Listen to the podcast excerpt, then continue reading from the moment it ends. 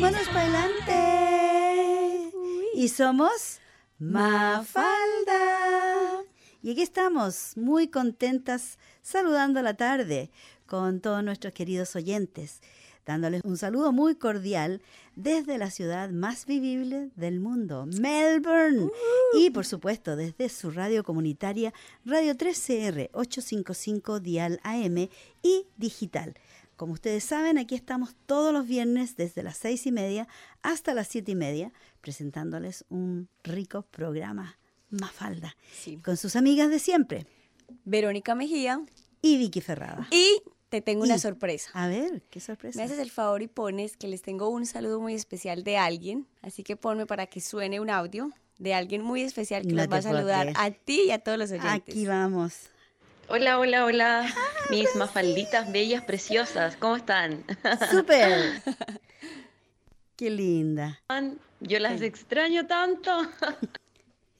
Ay, ¿qué le está pasando? aquí en Santiago de Chile, les mando un saludito. Estaba escuchando las grabaciones del programa, estoy muy contenta que estén ahí compartiendo, que inviten también a Camila, mi querida amiga Camila Carrasco.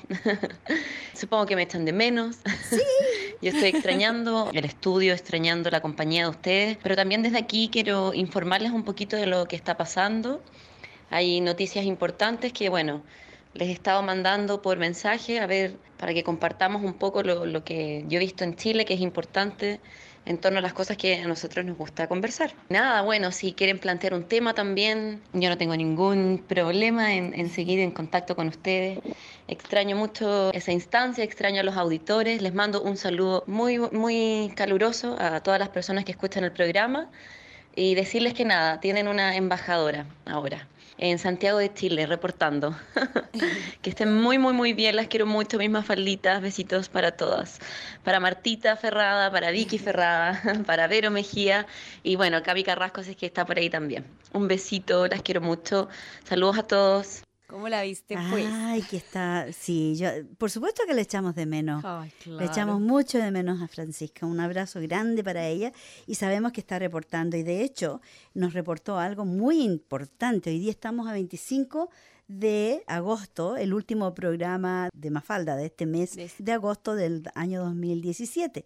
Pero hay una, una instancia que algo histórico ha sucedido en Chile. Y eso vamos a conversar ahora. Y gracias a Francisca que nos ha mantenido informadas, les podemos decir que eh, Chile da un paso histórico y despenaliza el aborto en tres supuestos. El país sale del grupo de países que persiguen las interrupciones del embarazo en todas las circunstancias. Las chilenas debieron esperar casi tres décadas para reconquistar el derecho a elegir si interrumpen sus embarazos en caso de que su vida esté en peligro, inviabilidad fetal y violación. En un histórico fallo que ha sido seguido y esperado tanto por las autoridades y como por la ciudadanía, el Tribunal Constitucional rechazó el lunes pasado los requerimientos de la oposición de derecha que pretendían paralizar uno de los proyectos de mayor simbolismo del segundo gobierno de Michelle Bachelet, del año 2014 al 2018.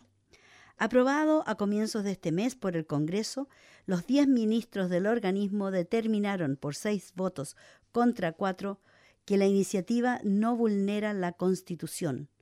Hoy han ganado las mujeres, ha ganado la democracia, ha ganado Chile, señaló Bachelet desde el Palacio de la Moneda, arropada por su ministra, portavoz de la Mujer y de Salud.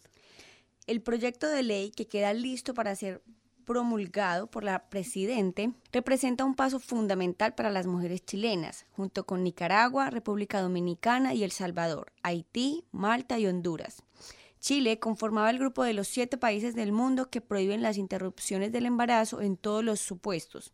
Estaban penalizadas desde mil 1989, cuando la dictadura de Augusto Pinochet dictaminó que no podía ejecutarse ninguna acción cuyo fin sea provocar un aborto. Desde la llegada de la democracia en 1990, una de las mayores luchas de los movimientos feministas ha sido cambiar la legislación por la oposición de la Iglesia Católica y de los grupos conservadores de la derecha y de centro de izquierda.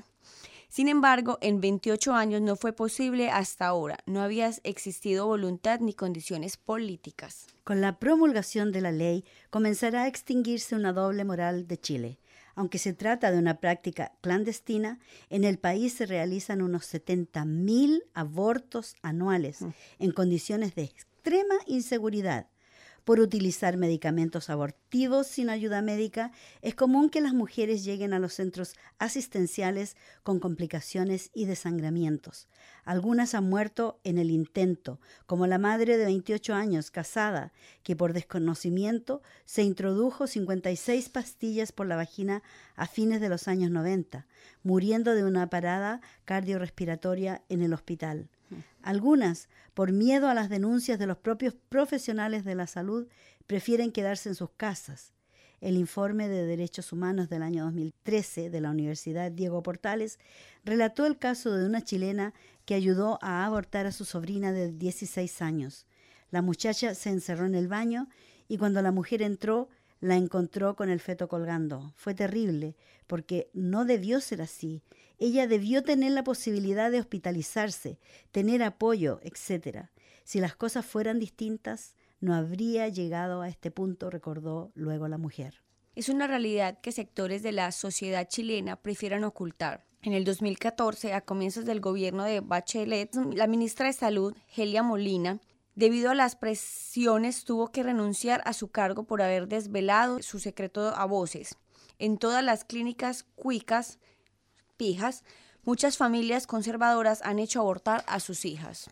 Porque aunque la prohibición del aborto afectaba a todas las chilenas de diferentes edades y sectores socioeconómicos, las pobres son las más castigadas de acuerdo a la Defensoría Penal Pública, que tiene en sus manos la defensa de un 80% de los imputados por diversos delitos que se cometen en Chile, entre el 2006 y febrero del 2015, un total de 506 personas fueron acusadas por los delitos de aborto contemplados en el Código Procesal Penal.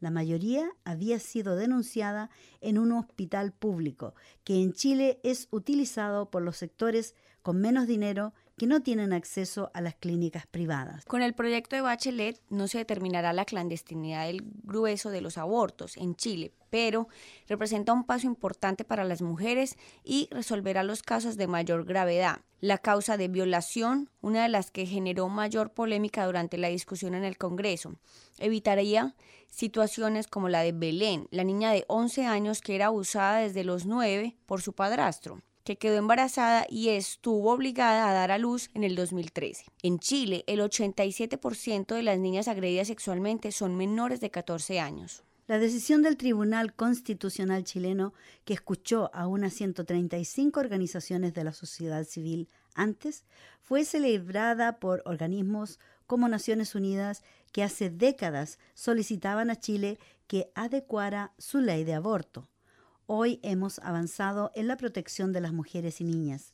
La legislación del país se está alineando a los estándares internacionales de derechos humanos, indicó Ana Piquer, directora de Amnistía Internacional en Chile. Es un hecho que realmente hay que celebrar porque hemos visto demasiadas muertes debido a una ley tan machista, absurda y machista, porque antes de Pinochet las mujeres tenían otros derechos. Cuando llegaron los militares al gobierno, se tomaron el gobierno, dieron un golpe de Estado y mataron tanta gente, trataron de matar también la moral, trataron de hacer y deshacer con lo que ellos querían imponer y lo impusieron. Lo tuvieron por muchos años y es bueno de que en estos momentos la comunidad chilena, la sociedad chilena esté despertando y poniéndose al, al día con la realidad porque no pueden seguir negando que es un problema social grave y grande. Bueno, pero entonces hasta donde yo entiendo, Chile está asumiendo que se permite el aborto solo en caso de violación. Violación cuando hay peligro a, que cuando, a la madre y malformación, del, malformación niño. del niño. O sea, esas tres están permitidas. en estos momentos sí. Pero se está luchando, o, bueno, se, se va a seguir luchando por un aborto que sea una decisión de la mujer, que no tenga que ser por estas tres causales solamente. Sí. Exacto. Bueno, en todo caso, hay algo que contempla otra rama, digamos, que es como la regulación a cuanto interrupción del embarazo para menores de 14 años. Esta es una cláusula que dice que las menores de 14 años requieren de una autorización de su tutor legal para abortar.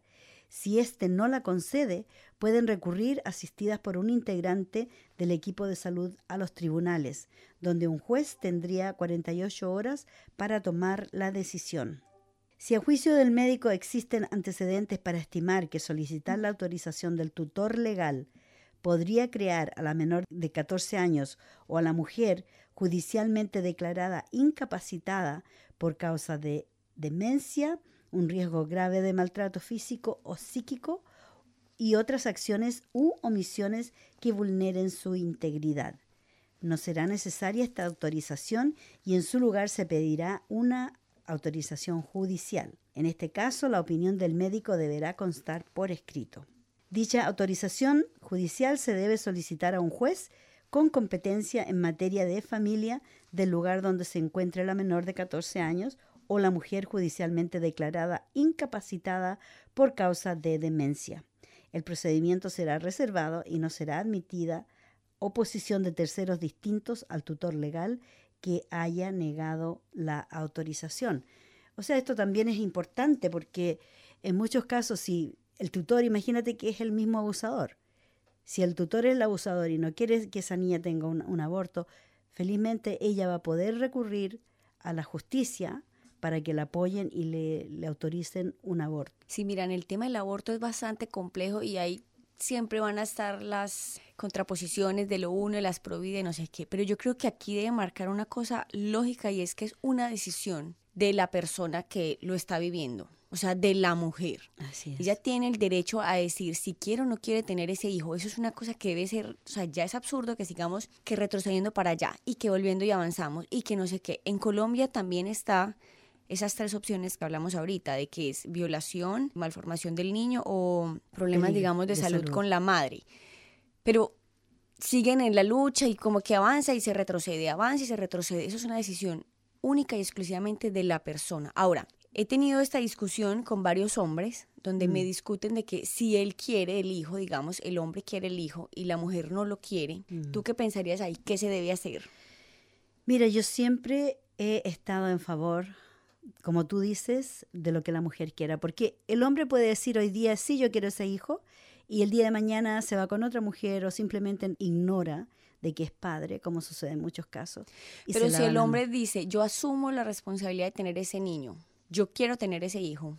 Igualmente yo creo que igual no, no Predominaría predomina la mujer. porque es ella la que va a acarrear ese bebé por nueve meses. Sea como sea, ella va a ser la madre, va a estar toda su vida ligada a ese bebé, aunque se lo lleve el padre, ¿cierto? Bueno, mira, yo ahí no estoy tan de acuerdo. Yo creería que el, es en el deseo que parte. Claro, la mujer es la que tiene el, el proceso de los nueve meses, etcétera, etcétera. Pero si el hombre asume y dice, por escrito un papel que asegura que ella, al tener el hijo, ella se lo entrega a él, listo. Mm. Yo creo que, que suma esa responsabilidad y que se haga cargo ya que él es el que lo quiere. Yo creo que en esos casos debemos ser muy equilibrados y en eso está marcado el feminismo. Claro. En la igualdad.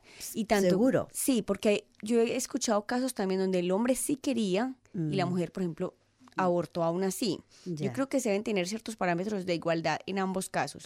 Ahora, teniendo en cuenta que el hombre es muy posible que no esté, que está como indeciso, que bueno, etcétera, etcétera, etcétera, ahí sí asumo que debe mm. ser la madre quien toma esa decisión. Por eso es que te digo que yo creo que de todas maneras la madre conoce al padre de ese hijo, conoce a la pareja, y si es un hombre que va a ser responsable y que va a ser un buen padre, yo creo que esa mujer no va a tener problemas en tener ese hijo para dárselo, para dárselo a él. Y ella se queda ahí con su vida y todo. Y que ha sucedido. Ha sucedido muchas veces. Exacto. Pero si ella no tiene esa seguridad, de verdad no, imposible de, como dijéramos, de que ella tome la decisión de, tener ese bebé, porque si no tiene esa seguridad, dime tú, ¿quién se la va a dar? Correcto. Y creería también que, digamos, en ciertos casos donde hay duda de sí o no, porque sabemos que hay mucha presión por el cuento religioso, que es pecado, que bla, bla, bla, que vas a matar a un niño. Bueno, eso es puro cuento, la verdad.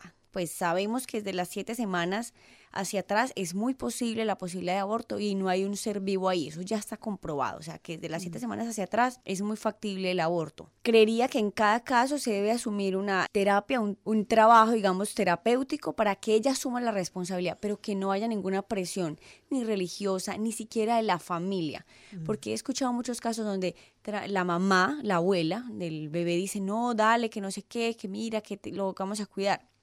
No, eso es una cosa que mm. tiene que asumir esa persona. Claro. Y también hay otros casos que se ha visto mucho, de que la mujer quiere tener el hijo y es él el que no quiere que ella lo tenga. Entonces el hombre que está diciendo, y han habido casos aquí en Australia, donde el hombre ha llevado a la mujer a la corte por tener un hijo que él no quería que ella se embarazó. Ponle tú que se estaba cuidando y por algún motivo quedó embarazada. Entonces, he sabido de varios casos donde los hombres dicen, fui engañado. Yo no quería ser padre y me hicieron padre a la fuerza. Y yo no quería este niño y, y, han llevado a la mujer a la corte por eso, porque no querían ser padres y la mujer sí quería ser madre. Y en algunos casos las mujeres de verdad quieren ser madres, pero no les importa a costa el padre. Eh, no les importa quién sea el padre porque ellas saben que quieren tener un hijo y no quieren tener a un padre al lado de su hijo. Bueno, y en ese caso legal, yo creería, si fuera un juez diría, listo, usted quiere su hijo, hágale, téngalo, mm. pero él no tiene que asumir ninguna responsabilidad con ese hijo porque él no lo quería. Así es como algunos arreglan, algunos, como tú dices, ese padre que quiere ese bebé y la mujer no quiere tenerlo. A veces hay arreglos, arreglos. judiciales donde se firma un contrato y dice la mujer, como sucede en los casos de los surrogate mother, que es, esa madre que presta su vientre para que o los que una pareja, esperma, sí. claro, que una pareja tenga a su bebé, pero la mujer no puede engendrar o tiene aborta en forma natural, entonces crean ese bebé in vitro, lo hacen en, en el laboratorio y se lo implantan ese, ese huevito en el útero a otra mujer. A veces ha sido la madre, incluso la madre de la mujer, mm, la, abuela, digamos. La abuela ha prestado su, su, útero, el horno, para cocinar a este bebé. Sí, ha pasado, las cigüeñas que llaman. Claro, y eso, eso, en esos casos siempre hay un contrato legal. Tiene que haber un contrato legal, porque ha sucedido también que muchas mujeres que han prestado su útero para criar otro bebé ajeno, una vez que han tenido ese bebé, no lo quieren entregar, porque lo han tenido en, su vientre por nueve meses, se apegan sabiendo aún que no es de ellas, pero lo han sentido, lo han, lo han tenido palpitando en su vientre, entonces tampoco lo quieren entregar. Esa es otra historia diferente, pero igualmente en casos así ahora se está llevando estos casos a la ley para determinar legalmente qué hacer. También hay otra cosa que he escuchado mucho y es que dicen que si se aprueba el aborto, supuestamente va a haber más aborto, cosa que es completamente falso. Simplemente va a haber menos muertes de mujeres que lo hacen clandestinamente, que ya lo leímos en, Así el artículo que decía que mueren muchas mujeres porque toman drogas X que recomienda la vecina y cosas mucho más dañinas que a hacen veces tratan de romper de romper qué sé yo, el, huevo. sí la bolsita. La bolsita tratan de romperlo ellas con palillos con a veces con cosas que o drogas fuertes etcétera claro. yo recuerdo que años muchos años atrás las mujeres en Chile las mujeres muy muy pobres se ponían trozos de perejil. Sabes cuál es el perejil sí. Perejil una planta que cuando se, se pudre se pone hediondísima bueno se ponían se lo introducían en la vagina. en la vagina para que se pudriera y así causaba un aborto espontáneo. Pero ¿qué pasaba? Que en la mayoría de los casos las mujeres morían de septicemia, una infección globalizada en todo su cuerpo y ya no la salvaba nadie. Pero para ellas era tanto problema de tener un hijo, sobre todo cuando tenían 10 hijos o tal vez menos o más, pero las mujeres y con la pobreza que se vivía no hallaban qué hacer. Incluso hacerse un, aborto era algo imposible tampoco, porque no, no contaban con los medios. Incluso las, parteras eh, clandestinas hacían abortos, pero cobraban muchísimo dinero. Y es por eso que, incluso hasta la fecha, las personas de la clase alta, las mujeres pueden hacerse aborto y con todas las de la ley, muy bien cuidadas, todo muy higiénico. En cambio, las mujeres pobres siguen haciéndose abortos, pero en condiciones peupérrimas, donde están arriesgando su vida y la vida de toda su familia, porque no se sabe qué infección se pueden agarrar en esos lugares. Totalmente. Así que es algo que había que legislar y, todavía pienso que queda todavía falta para, para que sea la mujer quien decida, porque mira, también es otra cosa, es que la mayoría de los que eligen son el gobierno, los que no han tenido ese, o sea, que no lo han vivido en carne propia. Creo que eso lo debe vivir cada persona y Así es. Cada mujer y cada pareja, digamos, en cada situación. Hay una, una mujer, una matrona, que creo que es la, directora de, de, las matronas en Chile, que se llama Marcela Patricia Riquelme Aliaga, que Francisca nos envió un link en eh, Facebook. Ella habla por 10 minutos, hace su oración en el Congreso y explica cómo esta es una relación bipartista entre la mujer y su bebé. Nada más. Los demás, la sociedad, las organizaciones, nadie tiene que meterse en esto. no tendrían que haber nunca legislado que era ilegal, porque es el derecho de la mujer de decidir por su cuerpo y por su vida. Trae más cosas positivas que el seguir con el cuento de que no, de que no, que no, sobre todo por el lado religioso. Yo creo que ya eso es ah, un cuento que... ¿Y, ¿Y qué me dices tú cuando a veces han sido los mismos sacerdotes que han sido los violadores de niños, de niñas, y esas niñas por esta ley estúpida han tenido que tener hijos de sacerdotes? Y que está comprobado, no estoy hablando de más. De los violadores, sí. Los violadores. Así que es, muy, muy fuerte. Incluso Isabel Allende, que yo te preguntaba y tú no la conoces, pero la mayoría de la gente la conoce, es que ella, ella tendrá unos 70 años. A pesar de que a su edad se ve excelentemente bien, se ha cuidado muy bien, ella se ha estirado su cara y dice que está orgullosa y no, no le importa hablarlo, dice, y yo me haría el facelift de nuevo si no fuera porque le prometí a mi hijo, la primera vez que se hizo un, ¿cómo se dice facelift en español? Estirarse la cara, hacerse una operación donde le estiran la cara, le sacan piel de acá arriba de, la cabeza y te Una grapadora. No sé cómo, te, estiran, te levantan la cara. No, no sé bueno, ella se hizo eso y de verdad una persona que se hace ese tipo de operación queda con los ojos, con su cara toda moreteada. Entonces ella dijo, si no le hubiese prometido a mi hijo cuando él me fue a ver al hospital, que nunca más me lo iba a hacer, me lo habría hecho de nuevo. Pero en todo caso, también Isabel Allende celebra la despenalización del aborto. Las mujeres, dice, tienen que ganar su espacio a patadas. Hubo una época en que no era sexy ser feminista. Entonces las chicas jóvenes no lo admitían. Los hombres fueron muy hábiles en crear el estereotipo de la mujer feminista que no se depila fueron odiosos, señaló la escritora, que se encuentra en Chile para presentar su nuevo libro Más allá del invierno. Las mujeres de hoy en día tienen que ganar su espacio a patadas, dijo, para lograr alcanzar un número crítico en el ámbito social, político y económico, y promover así igualdad de género, aseguró Isabel Allende. La autora de más de una veintena de novelas con más de 70 millones de copias vendidas en todo el mundo, aseguró que el machismo tiene su origen en las madres, que crían a sus hijos para ser servidos y a las hijas para servirlos. Mm. ¿Estás de acuerdo tú? No, terrible. Si las mujeres nos pusiéramos de acuerdo, habríamos acabado en una generación con esta estupidez, dijo ella. La escritora, quien acaba de cumplir 75 años, remarcó el miércoles pasado que las mujeres han evolucionado y ya no aguantan tanto, pero aún viven bajo un patriarcado que propicia la violencia familiar, entre otras cosas espantosas de las cuales nadie habla. La autora de Inés del Alma, quien reside en Estados Unidos, se encuentra estos días en Chile para presentar su obra. La novelista que inició su carrera en Chile y Venezuela con su mítica novela La Casa de los Espíritus en 1982, participó en la Cátedra de las Mujeres y Medios, organizada por la Universidad Diego Portales y moderada por la periodista Paula Escobar. La sobrina del expresidente Salvador Allende opinó que las mujeres todavía deben esforzarse el doble que los hombres para obtener la mitad del reconocimiento intelectual.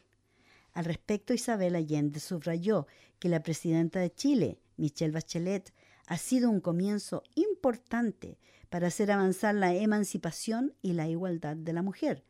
Pero, dice, tenemos que participar en números y términos igualitarios con los hombres en la gerencia del mundo. No se trata de vivir en un matriarcado, sino de distribuir el peso de la administración entre mujeres y hombres. La Premio Nacional de Literatura del año 2010 celebró en su intervención la reciente aprobación de la ley que despenaliza la interrupción voluntaria del embarazo en determinados casos. Como dijimos, violación, inviabilidad fetal y riesgo de muerte de la madre. Agregó que el renacido movimiento feminista de los últimos años ha recuperado el entusiasmo de las mujeres jóvenes, quienes han logrado sacudir al mundo. Hubo una época en que no era sexy ser feminista, como ya dijimos. La escritora comentó que en su más temprana juventud vivió en el Líbano, los inconvenientes de ser una niña y que al regresar a Chile junto a sus abuelos en 1959 sintió enojo por la autoridad masculina, representada por la Iglesia Católica, la policía y el gobierno. Dijo ella, canalicé esa rabia al leer a las feministas norteamericanas y europeas. Me di cuenta que lo que yo sentía no era una enfermedad como creía mi mamá, sino que había un movimiento, un lenguaje articulado. Actualmente, dijo, con Donald Trump, un pelotudo misógino y racista a la cabeza de Estados Unidos, la xenofobia y otros males que permanecían soterrados han salido a la superficie, opinó. En ese contexto, reveló que un nuevo amor le cambió la percepción que tenía de Estados Unidos, un país del cual recibió en el 2014 la máxima condecoración civil, la Medalla de la Libertad, de manos del entonces presidente Barack Obama. Mira qué importante, esto no lo sabía yo. Más allá del invierno, este nuevo libro narra la esperanzadora historia de los inmigrantes y refugiados de los Estados Unidos de Trump quien hizo aflorar lo peor de esa población que enfrenta una era de oscurantismo, concluyó Isabel Allende. ¿Qué te parece? Muy tesa esa mujer. Oh, e-, ella es muy chévere, como dicen ustedes.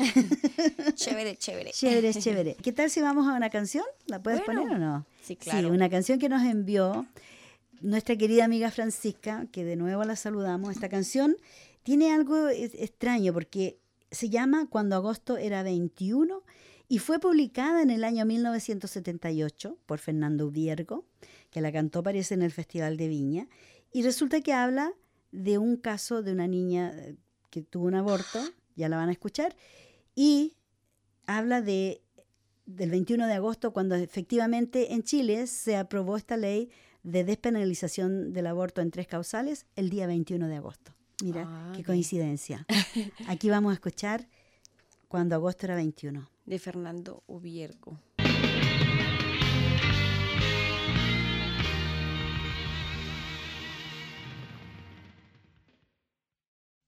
Y este es su programa, Mafalda. Y estamos con ustedes, Vicky y Verónica. Verónica, bebé. B, B, W. Las bueno, sí, hoy día con un poco de tristeza porque me enteré de la abrupta muerte de Fiona Richardson, la ministra para la prevención de violencia en contra de la mujer aquí en Victoria. Fue la primera mujer que eh, tuvo este cargo. Nunca habíamos tenido a una ministra para la prevención de violencia. Lo impactante de su historia es que ella tuvo cáncer de, de seno en el año 2013 y ya la habían dado de alta. Sin embargo, hace unos meses atrás le encontraron que tenía unos tumores por aquí y por allá. Mm. Y ella anunció el miércoles, me parece, anunció al Senado que ella se iba a tomar un tiempo para recuperarse y al día siguiente nos dan la, terrible noticia de que había fallecido a sus 50 años de edad, dejando dos hijos. La historia de ella es que el premier de, de acá de Victoria le pidió que si ella podía tener esta cartera, la cartera de la prevención de la violencia hacia la mujer. Y resulta que ella tuvo un choque porque personalmente ella fue víctima de violencia familiar de parte de su padre, ella y sus tres hermanos. Entonces ella estaba en una situación dicotomía existencial, si se quiere, porque ella trabajaba en un área donde ella fue también fue víctima de violencia familiar, es bien confrontante para una persona de, hacer un trabajo que te va a llegar muy adentro, te va a doler, te va a herir. Entonces ella habló, llamó a toda su familia, llamó a su madre, su padre ya falleció muchos años atrás, y llamó a sus hermanos y a su madre y les pidió permiso a ellos para ella usar su historia dentro de del legado que le dieron, o sea, de, esta responsabilidad que le dieron de ser la ministra para la prevención de la violencia familiar. Entonces ella tenía su historia que contar, más bien su secreto, que de alguna forma ella sintió que le iba a afectar. Y preguntó a sus hermanos, uno de ellos no quiso, uno de ellos dijo, no estoy preparado, no estoy listo para esto. Pero sin embargo, él también era un, un activista y llegó un momento en que él la invitó a hablar a un evento que él organizó también en contra de la violencia familiar. Y él le pidió a ella, ahí en el lugar, en el momento en que iba a hacer esta declaración, su hermano le dice que le da autorización para hablar de la historia de ellos. A pesar que su madre y sus otros dos hermanos ya le habían dado el permiso para hablar de su historia. Porque cuando uno tiene una historia personal, uno decide cuándo hablar de ella. En el caso de ella, esa historia personal afectaba a su madre y afectaba a sus tres hermanos. Entonces, ella decía, bueno, mi padre fue un hombre muy, muy bueno mientras no se emborrachaba. Una vez que se emborrachaba se transformaba en un monstruo. Y yo creo que es la situación que sucede en muchos hogares, lamentablemente, ya sea el uso de alcohol, de drogas, pero en realidad está comprobado ya que es una excusa el hecho de, usar la violencia cuando se está borracho. Las personas de alguna manera están afectadas de antes, ya sea por traumas, lo que sea. En todo caso, ella... Sale el inconsciente ahí. Exacto. Y fíjate que esta mujer hizo un lindo trabajo, un excelente trabajo, pero corto, muy profundo, muy corto, y se nos fue así en un abrir y cerrar de ojos. Bueno, bueno, le deseamos pésame a la familia, a la familia, a... toda la gente del Partido Laboral, porque ella era una laborista, y por supuesto, buen viaje. bueno, ella está en todas partes. en todas partes. energía. Yes, buena energía. Bueno, ella va a seguir luchando desde donde esté para asegurarse de que esto continúe, esta lucha en contra de la violencia familiar continúa. Cambiando un poquito el tópico, sabes que encontré algo que yo creo que hay que compartir. Tú sabes que cuando a la gente, los niños se les cae un diente, hay, tiene, hay toda una historia del diente de, qué sé yo, no sé, fairy. El, dientecito. Claro, que viene el hada de los, de los dientes. Sí. Bueno, ahora científicamente se está hablando de que las... No, no, no, no, no. de que existe. No, no existe el lado de los dientes. ¿Dónde me quito los dientes otra vez? Yo quiero conocer. No, no, no pasa nada. Pero sí, lo que, lo que ahora están diciendo los médicos, que es importante guardar esos dientes de leche de sus hijos, porque ellos colectan, en su interior tienen células madres que pueden ser mm. usados en caso de situaciones de enfermedad más adelante en la vida. Es otra que puede servir para otras cosas. puede servir, claro, incluso para crear dientes nuevos. Wow. Ajá. Entonces están pidiendo a los padres y a las madres que guarden los dientes de leche de sus niños, no los boten. Lo mismo que se hacía, pero eh, eh, no, no, se hacía con ninguna intención científica de guardar el ombligo del bebé cuando se le caía ese pedacito de, Mucha gente, yo los guardé, se me quedaron en Chile los de mis hijos, pero resulta que ahora científicamente se utilizan en la medicina para sacar células madres y ayudar con enfermedades terminales.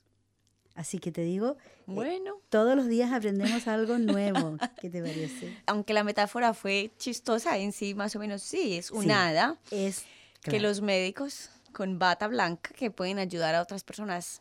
Claro, o sea que ahí quedan guardaditas las células madres. ¿Qué te parece? Genial. No se me había ocurrido. Súper chévere. Y yo te tengo otro tema. A ver, cuéntame. Voy a poner aquí a grabar. Ok, cuéntame. ¿Cuál es el tema? Un tema sobre algo que lo hemos mencionado muy aquí en el programa, muy sutilmente, pero es, lo vamos como a enfocar del todo, que es la pornografía, el porno. Ok. Tan, tan, tan. Yo creo que casi el 80% de la población en algún momento, así sea accidentalmente, ha visto pornografía, ¿cierto? Mm. Y bueno, hay otras personas que sí ven constantemente e invierten mucho dinero en pornografía. Y que algunos que están adictos a la pornografía. También. Entonces, pero esto llega a ser un problema en el sentido en que nos está mal educando la pornografía. O sea, no es correcto la pornografía. ¿Por qué? Porque estamos mostrando cosas que no son reales, iniciando por ahí. Lo hemos mencionado también en varios momentos y es que, por ejemplo, la mayoría de la pornografía es muy marcada para el placer masculino del hombre y vamos a leer un artículo que habla un poco de por qué se considera que es un poco machista y misógeno la pornografía, la mayoría. Ahora voy a, ahorita les recomiendo a una directora eh, que se ha vuelto bastante popular que hace pornografía para mujeres. Mientras leemos, voy buscando el nombre de la chica. Ok. Si quieres, empieza. Bueno, Andrea Dworkin escribió La razón por la cual la pornografía importa a las feministas.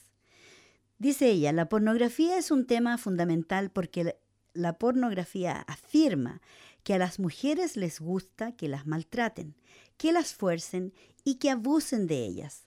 La pornografía afirma que a las mujeres les gusta que las violen, que les peguen, que las secuestren, que las mutilen. La pornografía dice que a las mujeres les gusta ser humilladas, avergonzadas, calumniadas. La pornografía enseña que las mujeres dicen no, pero quieren decir sí. Sí a la violencia, sí al dolor. La pornografía dice que las mujeres son objetos, que al ser utilizadas como objetos satisface la naturaleza erótica de las mujeres. Y también dice que las mujeres son las cosas que los hombres usan. En la pornografía las mujeres son utilizadas como objetos. En la pornografía la fuerza es empleada en contra de las mujeres y las mujeres son utilizadas. En la pornografía dice que las mujeres son putas, son coños. La pornografía dice que los pornógrafos definen a las mujeres. La pornografía dice que los hombres definen a las mujeres y también dice que las mujeres son lo que los hombres quieren que sea. Bueno, vamos a analizar, digamos, un poco la pornografía. Ciertas imágenes que seguramente todos han visto es muy el foco inicial en los órganos genitales, o sea, el zoom en la cámara totalmente en los órganos genitales. Y analícenlo. Pongan a ver, digamos, una película de pornografía y miren cuánto tiempo se gasta en el video en el hombre haciéndole placer a la mujer, sea sexo oral o, digamos, besando su cuerpo, etcétera, etcétera. Cuenten ese tiempo y cuenten cuánto se demora ella haciéndole sexo oral a él y él penetrándola por todas partes, por la vagina, anal, etcétera, etcétera. Y van a darse cuenta que es muy poco el tiempo que gasta en el hombre haciéndole placer a la mujer. ¿Qué está marcando eso? Y que estamos más o menos obligadas a que tenemos que hacerle mucho tiempo a ellos, sexo oral o penetración a la lata. Cuando ya le hemos hablado en muchos programas acá diciendo que el placer sexual no está marcado solamente en la penetración, sino en el sexo oral, en placer en el clítoris y en otras partes. Bueno, eso por un lado. Dos, las palabras que se utilizan también, lo que decía también el artículo, desde zorra, eres mi no sé qué, bueno, no las vamos a decir acá, pero más o menos ya me están entendiendo a qué me refiero, como esas palabras donde hacen sentir a la mujer inferior y la tratan como un objeto. ¿Qué otra cosa? También la pornografía explota a los niños de ambos sexos, especialmente a las niñas, y anima a la violencia en contra de los niños y practica la violencia contra los niños y niñas. Claro, porque utiliza los personajes de chicas colegialas. Ah, Entonces da el fetiche al hombre que es que es bueno estar con chicas menores de tantos años. Bueno, eso lo vi yo esta semana que recién pasó, lo vi en la televisión, mostraban en Japón cómo han sexualizado a las niñas y las muestran como vestidas de escolares. De anime, sí. Claro, y mientras más jóvenes, mejor. Eso pienso yo está promoviendo también la pedofilia. Claro. ¿Cierto? Porque están como legalizando una situación que es totalmente ilegal y que es un crimen. Totalmente. Digamos que en el fetiche cotidiano, si es una mujer adulta mayor de 18 años, se puede cumplir ese fetiche, digamos, de profesora, alumna, etcétera, está bien. Pero si están utilizando chicas que las visten como niñas. Y también he visto que en situaciones, en el video muestran que ella no cede, o sea, digamos que es falso pues en el porno, pero que no cede y hay una presión de obligarla. Lo que decías Violencia. ahorita. Una violación más o menos. Están fingiendo una violación, pero están dando a motivar que otra persona que está viendo ese video, eso está permitido. Y que está gozando de ver que a otra persona la violen. Bueno, la, pornografía también emplea el racismo y el antisemitismo para promover la excitación sexual. Promueve también el odio racial, al promover la degradación racial como algo sexy. Bueno, también utiliza o idealiza los campos de concentración y las plantaciones de esclavos, el nazi y el esclavista. Explota estereotipos raciales degradantes para promover la excitación sexual. Y también la pornografía celebra las obsesiones sexuales racistas. O sea, de verdad, no tiene mucho de positivo, ¿eh? Y porque es falso también. Mm. O sea, es completamente falso. Irreal. Por ejemplo, volviendo al tema de ahorita, cuando acá un hombre es capaz de durar más de una hora penetrando a una mujer, eso biológicamente no es posible. Mm. No es posible. Es más, les bajo la nube de una vez. Un hombre completamente en penetración activa, constante, dura minutos.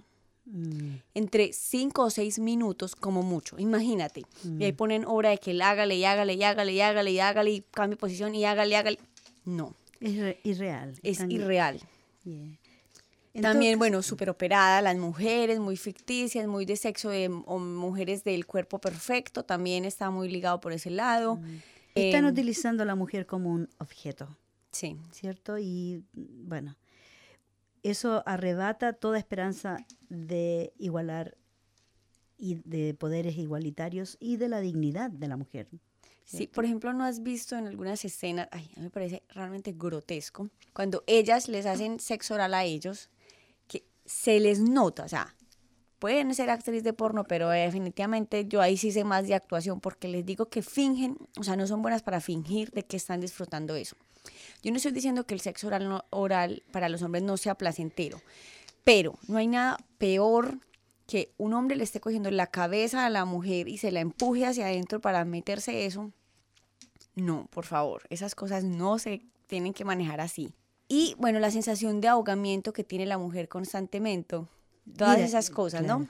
No, de verdad, mira, en general vamos a dejar el tema de, la pornografía ahí, porque te estás poniendo como muy gráfica. Y ojalá que no, no pero es que la verdad es que... sí. Mira, no, no nos queda mucho tiempo, vamos a ir a un pequeño corte musical y volvemos. Pues tu rostro tiene brillo de mujer. Uy, y Mafalda tiene brillo de mujer también. Bueno, yo quiero empezar a invitarlos desde ya porque vamos a empezar septiembre. Septiembre, la fiesta, la chicha, primavera. Dicen que va a mejorar el tiempo. Hemos tenido un poco de lluvia, un poco de todo, y que es bueno porque tenía, no, habíamos tenido un invierno todavía. Así que estamos, como dicen, catching up, eh, poniéndonos al día con el invierno y pronto ya viene la primavera. La próxima semana, ya el próximo programa ya vamos a estar en primavera del 2017. Esta es parte flores. Bueno, y también vienen las fiestas patrias de varios países, me parece que son como cinco países que celebran sus independencias, sus días nacionales. Y por supuesto están celebrando, desde ya se empieza a celebrar en todas partes. Y celebramos en la casa, en los restaurantes y todas partes. Bueno, hay un grupo que está celebrando el 18 de septiembre con asado, música y bailes, el domingo 10 de septiembre del 2017 de 12 a 5 de la tarde en el lugar que se llama Coaf, que está en el 246 de Ascoval Road en Ascoval. Invita a todos a celebrar juntos allá. Así que esa me parece que es la primera fiesta patria que he escuchado. Después viene el 23 y el 24 allá en el Sundown Festival, que está, eh, bueno, ahí ya es una compilación de, países donde se celebra de, todas partes del mundo. Ya es internacional el September Festival, que este año, bueno, trae bailes, música, comida, de todo, hay que ir. Rico. Se me olvidó traerme una revista donde estaba el programa. Estuve anoche con unos amigos y de paso saludo a mi querida amiga Gilda Alfaro y a su esposo Carlos Ulloa, que la pasamos súper bien anoche, en Nuevo Latino, que también va a estar celebrando el 18 el 16 y 17 van a haber fondas con música. Y así que vamos a ir todas las semanas dándoles algunas referencias de dónde la gente puede ir a pasarlo bien, porque... Y yo les tengo otro plan, y es mañana. Mañana, ya tan pronto, a ver, cuéntanos. Sí, señores, les voy a dar la dirección. Miren, ¿Se acuerdan que les había hablado de las famosas tertulias de Lunax? Pues va a venir ya la llegó, primera. Ya llegó, aquí están. Para mañana es exclusivo por ahora solo para mujeres. Vamos a empezar solo para mujeres porque ya las que me han confirmado han sido mujeres y quieren que no hayan hombres, así que chicos, espérense tantico que después habrá una mixta para ustedes o para hombres nomás.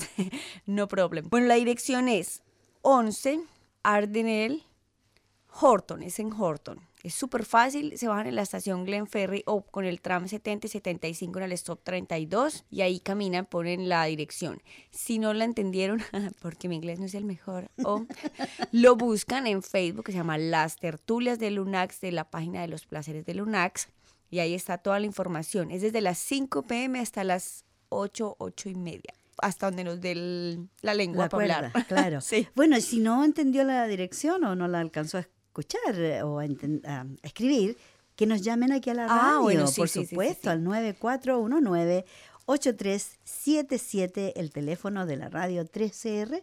Y nosotros ya vamos a empezar a despedirnos dándole las gracias, un abrazo muy caluroso, muy fraterno a todos nuestros queridos oyentes que están allí todos los viernes esperando sintonizando la radio 3CR en el 855 Dial AM y digital y en el internet y en podcast y alrededor del mundo. Así que no hay manera de perderse este programa, lo puede escuchar hoy o mañana o cuando usted quiera. Así que sí, estamos en demanda. Cuando esté desparchado, como decimos en Colombia. Bueno, de todas maneras, estamos muy contentas de haber compartido con ustedes esta horita tan rica Quédese en la sintonía porque viene Gonzalo, que ya se recuperó, con Voces de Chile. Y nosotras les decimos gracias y hasta pronto. Hasta la próxima semana. Adiós. Cuando les presentemos otro programa. Mafalda. Chao, chao. Un abrazo. Chao. Adiós. Mi voz puede volar, puede atravesar cualquier herida, cualquier tiempo, cualquier soledad sin que la pueda controlar, toma forma de canción. Así es mi voz, que sale de mi corazón y volará, sin yo querer, por los caminos más lejanos, por los sueños que soñé, será reflejo del amor de lo que me tocó.